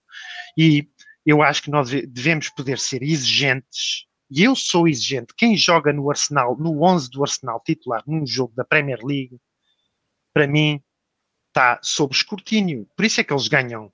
Mesmo o Smith Rowe deve ganhar 50 mil por semana, é porque ele está sob escrutínio, ou 20 mil, ou 30 mil, e agora vai renovar e merece, e provavelmente vai, vai, vai ganhar mais. Eu acho que o Smith Rowe tem uma característica que eu adoro, que é o Smith Rowe a mexer-se com a bola, faz-me lembrar o Ozil e outros predestinados, que é o jogador que mexe com a bola sempre com a cabeça no ar. Não é tipo o Chaka, que parece estar a progredir com a bola, parece que vai com um andarilho, tem que estar sempre a olhar para a bola e parece estar sempre com medo, parece que tem sempre aquela sensação que ele vai perder a bola. O Smith Rowe não, é um gajo que flui, é um gajo que joga muita bola de primeira, faz-me lembrar um bocadinho o Iniesta. Mas o Smith Rowe ainda não remata o suficiente à baliza, ainda só fez cinco jogos e hum, temos que dar espaço. E eu sei que às vezes parece que não é ah, muito consensual, mas na minha opinião, o Arsenal, se quisesse chegar, eu já não acredito, eu não estou tão otimista como o Mateus, eu não acredito que a gente chegue a top 6. Tu olhas, estamos a 13 pontos ou 14 do primeiro, mas nós não conseguimos, tínhamos dois jogos em casa contra equipas do fundo da tabela e nem aí conseguimos ganhar. Eu acho que enquanto o Arteta não sair, a coisa não vai encarrilar e este ano, talvez uma taça, não sei, mas top 8 no máximo. Ahm, duvido que a gente consiga a Europa sequer. Mas eu acho que nós precisamos de um número 10, de um gajo para partilhar o campo com o Smith Rowe e precisamos dar tempo ao miúdo, porque o miúdo tem bons números ainda, ahm, mas ele vai ser testado agora. E já nem falo dele ser propenso a lesões, espero que ele não tenha nenhuma lesão, mas ele vai ser testado agora a sério. E quanto mais pressão tu pões nele, se calhar pode ser até um pouco contraproducente. E o mesmo se aplica a ele. E nós podemos dizer, ou devemos poder dizer, pá, o Gabi já não marca ou assiste há um ano, sem, sem ser, ah, foda-se, és um hater. Ou o Smith Rowe ah, jogou uma grande merda contra o Palace. Jogou, todos jogaram, não foi só ele, todos jogaram uma grande merda contra o Palace. Tu tens um- uns highlights no arsenal.com que são 30 segundos ou um minuto, man, a, a coisa não carburou bem. Sem, sem, sem ter que ser hater, percebes? No fim do jogo do Palace, ah, e vou só dizer mais isto, no fim do jogo do Palace, não foi aqui, não foram vocês, mas nas redes sociais, um a cada cinco, ou dois, ou três a cada cinco, já foda-se, manda o Aubameyang para o banco. O Aubameyang é o jogador do Arsenal neste momento. É ele e mais 10.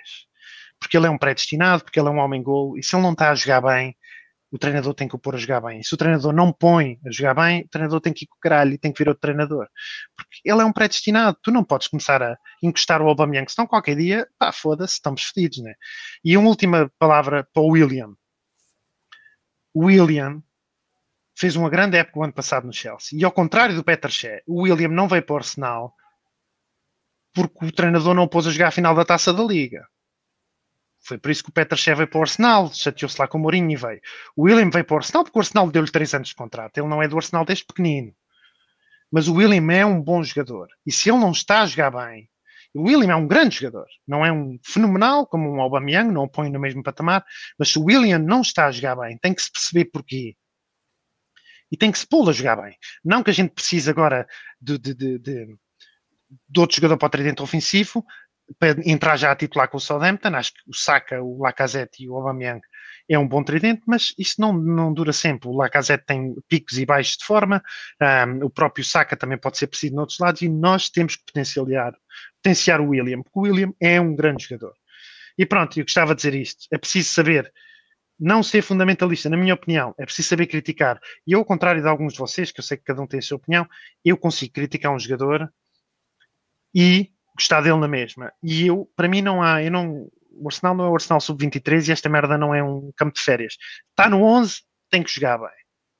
Se não jogou bem, percebe-se porquê, e é lógico depois tenta-se, uh, uh, estava fora de posição, etc e tal, né? por essa lógica também o Saka não jogava bem a defesa esquerda ah, e não renova, não, não é isso. Mas tem, se, não, se não jogou bem, tem que se tentar jogar bem. Isso, isso durante um período largo não rende, tem que sair do 11 e tem que eventualmente arranjar melhor, é a minha opinião. Ok. Eu vou, eu, eu vou além, só para complementar o que o, o Vargas está falando. O, o futebol é tão subjetivo que o que tu fala hoje talvez não vale mais amanhã, cara. E as pessoas não conseguem perceber isso. Parece que, que você faz. Eu costumo dizer o seguinte: vou usar outro jogador aí para não dar polêmica. O Chaka é uma merda ou ele está uma merda? Porque tem diferença. Entende? Pode ser isso para qualquer um. Aubameyang é uma merda? Não, ele está uma merda. Né? Então as coisas podem mudar. E aí as pessoas acham que não. Porque se eu falei uma coisa 15 dias atrás, elas vão te ressuscitar uma coisa de dois anos atrás, para chegar assim, ah, mas a tua opinião era essa. Eu falei, legal, eu mudei, qual é o problema? Eu mudei, a pessoa fez com que eu mudasse de opinião. Então, é, é, esse mundo do, do futebol é muito tóxico nesse sentido. Eu não gosto disso. É. É assim, eu, eu e o mestre estamos nestes podcasts desde o podcast 1. Já, disse, já falámos aqui de jogadores que nunca mais acaba. Já mandámos para aí tiros nos pés que nunca mais acaba. Pá, futebol é assim, não, não, há, não, há, não há hipótese. Relativamente ao houve uma vez que eu fui buscar, já não sei que, era do Iobi. Opa, quando é que eu fui? Uma, que eu fui Não me digas chamaste-lhe Nigerian Messi. Não, não tinha sido eu. Foi alguém aqui no podcast, já não lembro quem era, e eu fui desencantar ali uns 10 segundos em que eles falavam com o Iobi e tinha. Não sei quem era, não sei se. Não, já não me lembro, mas acho que não era eu, mas foi para mandar a. Foi para mandar uma piada qualquer e alguém tinha dito que o Iobi. Opa, acho que no, o Iobi era o, era o rei e era o rei da batatada e depois era o que era. Ah, mas sim, isso é o. Pá, isto um gajo pode. é- A coisa boa é um gajo poder mudar de opinião, se não fica erra... se ficar errou uma vez, agora vou ter que ficar errado para sempre. Não, posso mudar a minha opinião. Exato, e os padrões têm que ser altos, né? Porque se a gente quer voltar ao top 4, tem, tem que ter os padrões altos, pá. Não, é, e às vezes sinto que há esta coisa de, de. Pá, nós já caímos neste erro tanta vez. Era os Chanogos, os Walcotts, sei lá, há 50 jogadores que passaram, que subiram a próximo bolador na semana seguinte, foda-se, já não valia nada, vendo o gajo. o Ayobis e outros, mas pronto. Olha, desculpem lá, eu vou ter mesmo que sair. Muito obrigado por este podcast. A gente vê-se no próximo, está bem? Abraço. Vá, um abraço para todos. Obrigado. Abraço. O, o, o Vargas teve que sair, eu de qualquer forma deixo aqui a minha opinião e, e o Smith Rowe vai ser um, assunto que vai dar para falar e falar e falar. Não só o Smith Rowe, mas, mas o Smith Rowe será um deles. Pá, eu acho que o Smith Rowe, a forma como ele entra no 11, a forma como ele é lançado às feras, ele que vem de lesão, ele que fez apenas uns minutos na, na, na Liga Europa e nos 23, uh, eu acho que ele tem estado a responder bastante bem para aquilo que era expectável. Nenhum de nós aqui, e, e acho que posso até falar pelo Vargas, contava que o Smith Rowe entrasse no 11 e apresentasse os números que apresenta. E já só falo Premier League, em 5 jogos tem 3 assistências. Ninguém espera, acho que ninguém esperaria isso, e não é só os números que ele apresenta, que ele apresenta. A forma como ele está em campo, o trabalho que ele faz em campo, toda, está a ser elogiado por toda a gente. Epá, isto significa que ele vai ser uma estrela no futuro? Epá, não sabemos. Deixa bons sinais? Deixa. É uma coisa que a gente quer? É. O, o o ano passado, também começou assim e a gente teve, uma, teve o ano passado, há dois anos, já nem tinha certeza. E, e nós tivemos aquela necessidade de o segurar porque sabíamos que estava ali um, um bom jogador.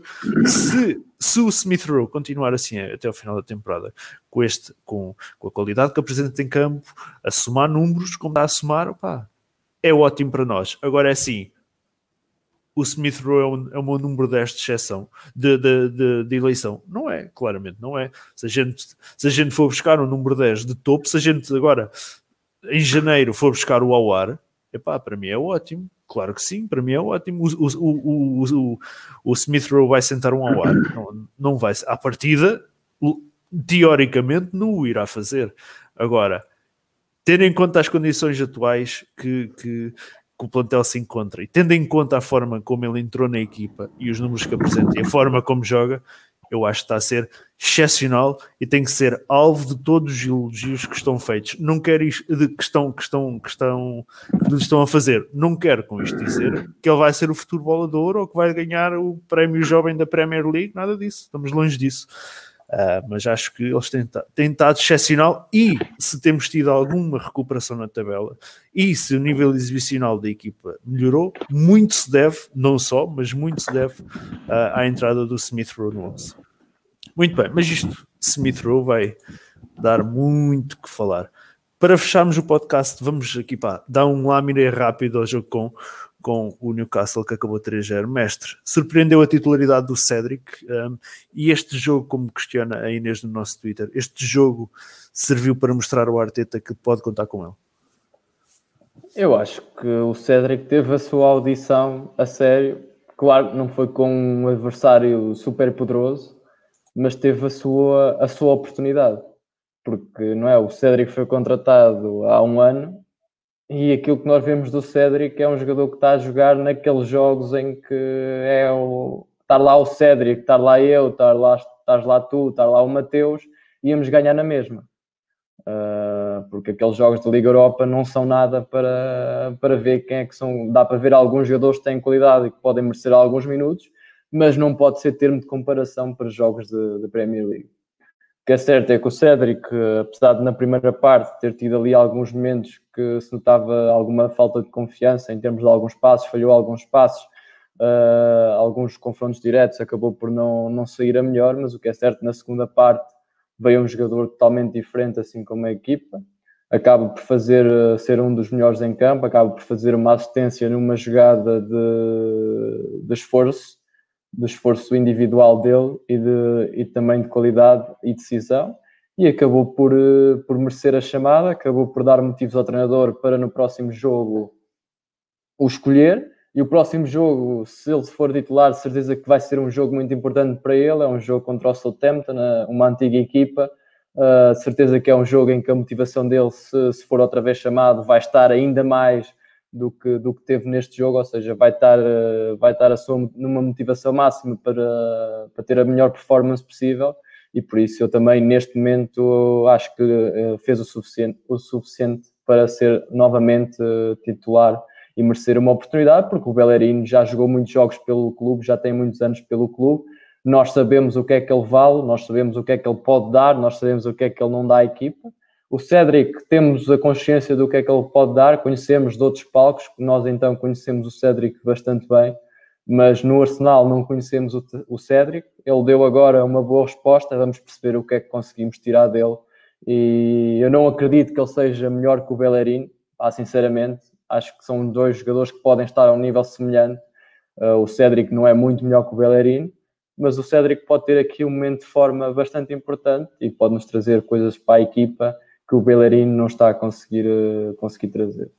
Em relação ao jogo, a primeira parte tivemos bem, tivemos oportunidades. Ah, Não acho que estivéssemos mal, tivemos oportunidades. O Amanhã teve bastantes lances até de um para um e que podia ter sido melhor. O David Luiz cabeceou sozinho na, na área e normalmente não falha um lance daqueles. Falhou Ah, dois na segunda parte também. Pois, e tivemos o Amanhanga a fal- a falhar um lance que normalmente não falha. Tivemos outras oportunidades, a equipa estava a conseguir construir algum caudal ofensivo, faltava, faltava meter a bola lá dentro. Na segunda parte eh, conseguimos meter a bola lá dentro. Um bom golo, uma jogada de equipa, uma jogada rápida. O Lacazette eh, vem cá atrás receber, passa para o Partey, o Partey eh, desbloqueia logo para o Aubameyang. O Aubameyang com espaço 1 para 1 Uh, normalmente é muito forte, não tem provado isso nos últimos jogos, mas neste jogo acabou na segunda parte por, uh, por compensar aquilo que não fez na primeira ou aquilo que falhou na primeira, e a partir daí a equipa começou a ficar muito confiante. Todos os jogadores indivi- individualmente notou-se que, que estavam melhores, mais confiantes com a bola, a decidir melhor. Até vimos jogadores que normalmente não arriscam começarem a arriscar remates de fora tivemos bastante, acabámos o jogo com bastante remate, ou seja, alguns jogadores começaram a ganhar confiança para tentarem alguns lances individuais, isso é positivo, porque nos próximos jogos vamos ter jogos muito mais difíceis e precisamos que os jogadores tenham confiantes e que se, e sintam que são superiores ao adversário. E depois acho que tivemos o. Opá, é tudo positivo deste jogo. Temos que levar uma equipa que acaba por. Acaba, fechamos o jogo por cima do adversário. O Newcastle desiste e nós, e nós tentamos, temos vontade de ir marcar o máximo possível e acaba por ser o, um resultado que nos pode dar algum balanço para neste jogo contra o Southampton voltarmos, voltarmos a vencer. Muito bem. Um, relativamente ao Cédric, eu concordo plenamente que ele uh, seja o titular no próximo jogo, até porque contra o Southampton também, uh, contra a ex-equipa. No entanto, eu fiz aqui um, uma sondagem no Twitter um, a questionar qual seria a nossa opção, uh, qual seria a opção de cada um, que é que, é que as pessoas uh, votavam para ser o lateral direito no próximo jogo. Coloquei Hector Bellerin, Cédric ou Maitland Niles.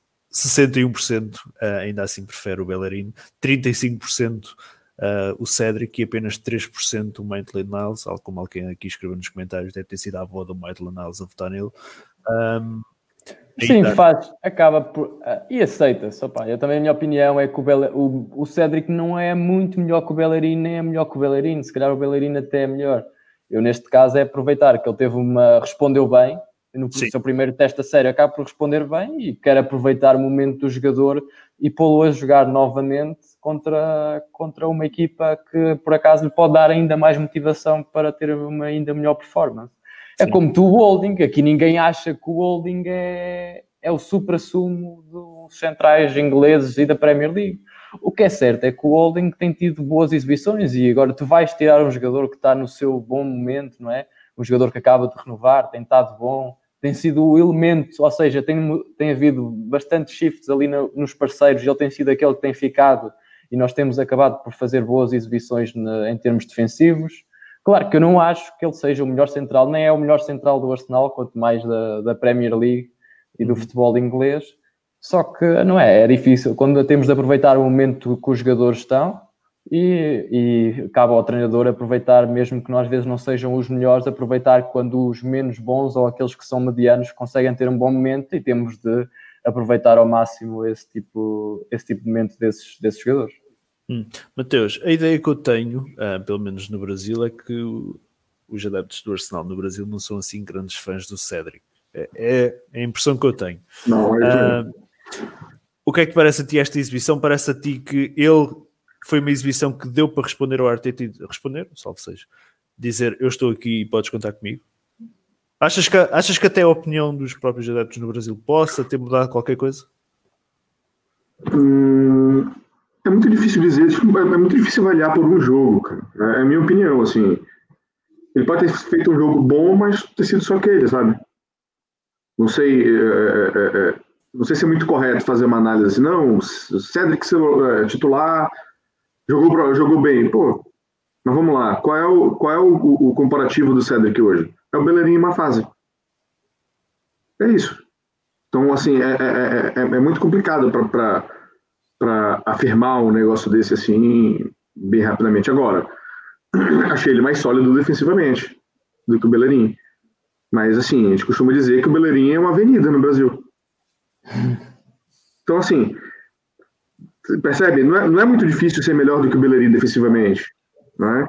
Então, assim, eu acho que. que eu, eu talvez eu colocaria ele co- como titular no sábado, porque é jogo da FA Cup e eu já falei minha teoria aqui que eu prefiro que saia e a gente foque no que, no que, no que é necessário, porque a gente não tem condições de, de seguir em três competições ao mesmo tempo.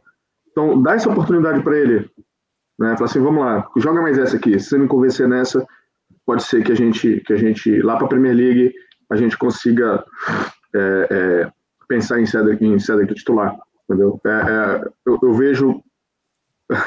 Eu vejo, eu vejo um, um pouco por esse lado, assim, também. Muito bem. Ahm, aqui o Marco Silva, e para fecharmos o, o podcast, ahm, disse que questiona se o PP tem a vida cada vez mais complicada, complicada, porque claramente o William prefere o William, se continuar assim, se faz sentido mantê-lo no verão. O que é que vocês acham? Agora que temos lá o Saka, Uh, e, e, vocês, Mateus, na, acho que foram vocês na Arsenal Brasil, que até partilharam um tweet interessante que os números do Saka na, direita. na, na direita dispararam a nível de gols e assistências para aquilo que, que eram os números na esquerda, com mais uma opção com o William, um, com o Martinelli, que pode fazer essa posição também, e Aubameyang também a pode fazer. A vida fica muito complicada para o PP. Faz sentido mantê-lo no verão? Cara, eu não sei, velho. Pergunta difícil, assim. Mas na minha opinião, talvez ele possa ser um, um pode ser um ativo que pode que pode nos dar o dinheiro necessário para contratar algo que realmente precise, sabe? Hum. A gente não vai conseguir mais do que a gente pagou nele, mas talvez a gente consiga ali uns 40. Acho que dá para pegar. Se alguém pegar e pagar 40 milhões, fala assim, ó, leva, toma, tá aqui. Balada de presente pode levar. Né? E aí isso aí pode ajudar a gente, ou possibilitar a gente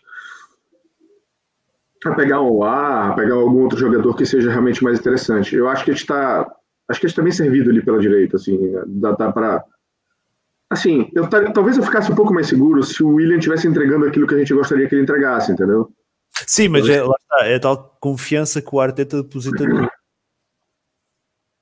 Sim, sim, sim. Se, se ele estivesse entregando aquilo que, que, que a gente esperasse, que ele que a gente espera que ele, que ele, que ele entregasse, é, era muito mais fácil chegar e falar assim, ó, manda o Pepe, bora logo fazer dinheiro com ele vamos sair. E mesmo assim, acho que ele é o terceiro, entre, entre assistência e gols no, no elenco do Arsenal, acho que o, o Pepe é o terceiro lugar, só perde para Lacazette e o Aubameyang. Sim. Mas, é, enfim, tal, talvez seja uma saída se, se desfazer dele. Hum. Mestre. É, começa a ser um caso complicado. Ele acaba por vir também num negócio de contornos um bocado obscuros. Uh, se calhar, não é se calhar, pagámos claramente acima do valor de mercado dele, ou pelo menos o valor que, que seria, que seria justo. Uh, é um jogador que nota-se que pode criar números e nós vemos que ele tem capacidade para, para ter impacto no jogo e nota-se que tem qualidade técnica, que consegue fazer as coisas, uh, só que não sei, não sei, há jogadores que não se adaptam, mas normalmente aqueles que são os grandes jogadores adaptam-se em qualquer lado. E o PP não, não tem conseguido isso, nota-se, parece que é um jogador que não tem confiança nas suas capacidades, ou parece que nos momentos tem super confiança e noutros momentos parece que não tem confiança nenhuma. Uh, arrematar a baliza tem sido tão complicado, é capaz até de sair de um lance, mas depois parece que remata sem força, parece que não joga com a vontade suficiente. E se é um jogador que não conta para o Emery, teve dificuldades o Arteta volta a ter dificuldades, estamos a falar de dois anos de um investimento de 80 milhões que acaba por ter pouca produção dentro de campo para aquilo que é, que é o valor, que nós devemos ter sempre que olhar para os valores. Se ele, tivesse, se ele tivesse tido outro valor, uns 10 milhões, 15 milhões, se calhar a nossa paciência era outra ou as perspectivas seriam outras. Agora, sendo um ativo que custou 80 milhões e que parece não entregar, uh, se calhar, como o Mateus disse, uma proposta de 40, 50 milhões, acho que o Arsenal devia pensar, porque começa a faltar tempo para ele produzir alguma coisa. Eventualmente até pode correr bem, ele até pode ir para outro clube e ser um jogador de caraças, mas o que é certo é que aquilo que ele teve no Arsenal não justifica ser titular, porque há outros jogadores que conseguem entregar mais do que ele em todos os momentos do jogo. Sim, e pode uh, financiar fundos para a contratação de outros. um jogador que realmente seja aquilo que o treinador quer ou que o clube Exatamente. precisa e faça a diferença. Exatamente. Ah, muito bem. Fechando o jogo então com, com o, o Newcastle rapidamente. Mestre, melhor em campo para ti. Nem te pergunto Ah, porquê, eu- só o melhor em campo. Não, eu vou contra mim vou falar e vou dar ao Aubameyang. Acho que depois daquela primeira parte eu tirava, mas pronto, por isso é que eu não sou treinador. Ah, e ele acaba por ficar em campo, marca dois gols. Houve outros jogadores, eu gostei muito do Chaka. Pá, a malta não, pá, mas eu olhei para o Chaka e gostei muito do jogo dele. Achei que teve muito bem, estava sempre a decidir bem, recuperou imensas bolas contra jogadores muito mais rápidos que ele principalmente contra o Almirou, e muitas vezes ganhou do- no, no duelo. Ou seja, acho que teve muito bem. Uh, e o meio campo, talvez dele e o Partey, claro que o Chaka já teve, já devia, não, não devia estar no Arsenal, mas estando, é o que é. Uh, quando está bem, merece, merece jogar e pode ser uma boa parceria. Uh, mas sim, o Aubameyang merece, fez os dois golos e espero que, que faça outros dois no, no próximo jogo. Para mim, é o melhor em campo. Hum, Mateus. Eu vou Menino. Eu vou Menino. É, Até como voto de confiança mesmo, sabe? Que, que ele pode. De, de desejo que ele volte. Mas assim, quem marca dois gols numa partida e é, e é como eu diria, fundamental para a vitória, não tem como, não tem como ser melhor da partida assim. Mas eu destaca- destacaria muito a dupla de meio de campo, que é o Partey e o Chaka. Eu acho que o Chaka é, ele faz algumas merdas de vez em quando, é verdade, mas acho que ele tem. eu- talvez ele esteja vivendo a melhor fase dele no Arsenal agora, vou ser bem sincero. Hum. Ele tá, ele, tá não para não pra merecer um Man of the Match, tá? Mas é, é, acho que ele foi o jogador que mais recuperou bola cara, no, no jogo Sim. ontem. É um negócio. é um negócio- ele, ele tem jogado bem. Acho que acho talvez a gente tenha encontrado uma, uma, uma boa dupla ali entre Partey e Chaka. É, Talvez seja a- a melhor combinação que a gente tenha no elenco atual. Ainda bem que o Vargas não está aqui agora, pá. Não, mas eu, mais uma vez, eu repito, não tenho, não, não tenho pretensão de estar certo. Assim, é, é o que eu acho. E quem não achar, legal. Não acho. E as alternativas, estamos a falar que é o El Neni e o Ceballos. pá, não Sim, é verdade. eh, uma coisa é estás a escolher o Chapa, quando tens. o- olha, tenho aqui o Modric, tenho aqui o Casemiro, tenho aqui mais não sei quem, o Kroos. Opá, olha, prefiro o Chaka. Não. Agora, as opções são o El Neni e, E o Ceballos. Ou Willock.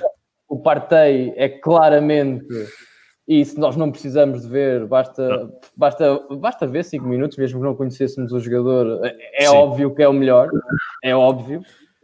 Por isso, depois a partir daí estamos a escolher o menos pior e neste momento o Chaka acho que é o menos pior. Sim. Ahm, epá, eu acho que seria fácil ahm, dar o prémio de jogo ao Aubameyang pelos dois golos. Ah, mas vou para o Partey. Ah, ele apenas, acho que é apenas o oitavo jogo que ele faz esta temporada, desde que chegou do Atlético. Ah, mas mesmo assim chega e mete o Chaka a jogar bem ao lado dele com relativa tranquilidade. É a parte, se calhar, do, do Smith Rowe, aquele que tem uma liberdade enorme de soltar a bola, pensar rapidamente, sabe o que, sabe o que vai fazer ainda antes de executar. Ah, e lá está, é, deste, é daquelas contratações que a gente tem que fazer, ah, mesmo que não consigamos fazer muitas por janela, é daquelas que a gente sabe.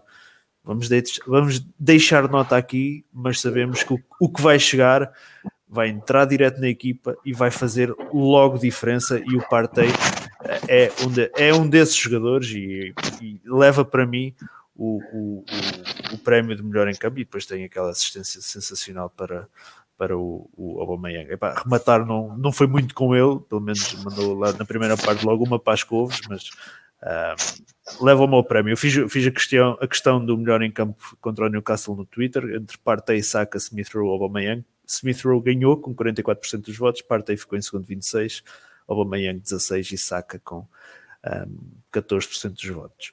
Muito bem, amigos.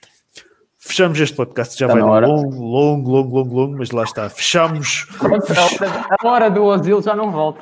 acabou a hora do Osil, fechou o tópico, fechou o assunto, morto e enterrado. Boa sorte para o Osil lá no Fenerbahçe. Um, é o que a gente lhe deseja e agora nós seguimos com a nossa vida aqui no Arsenal.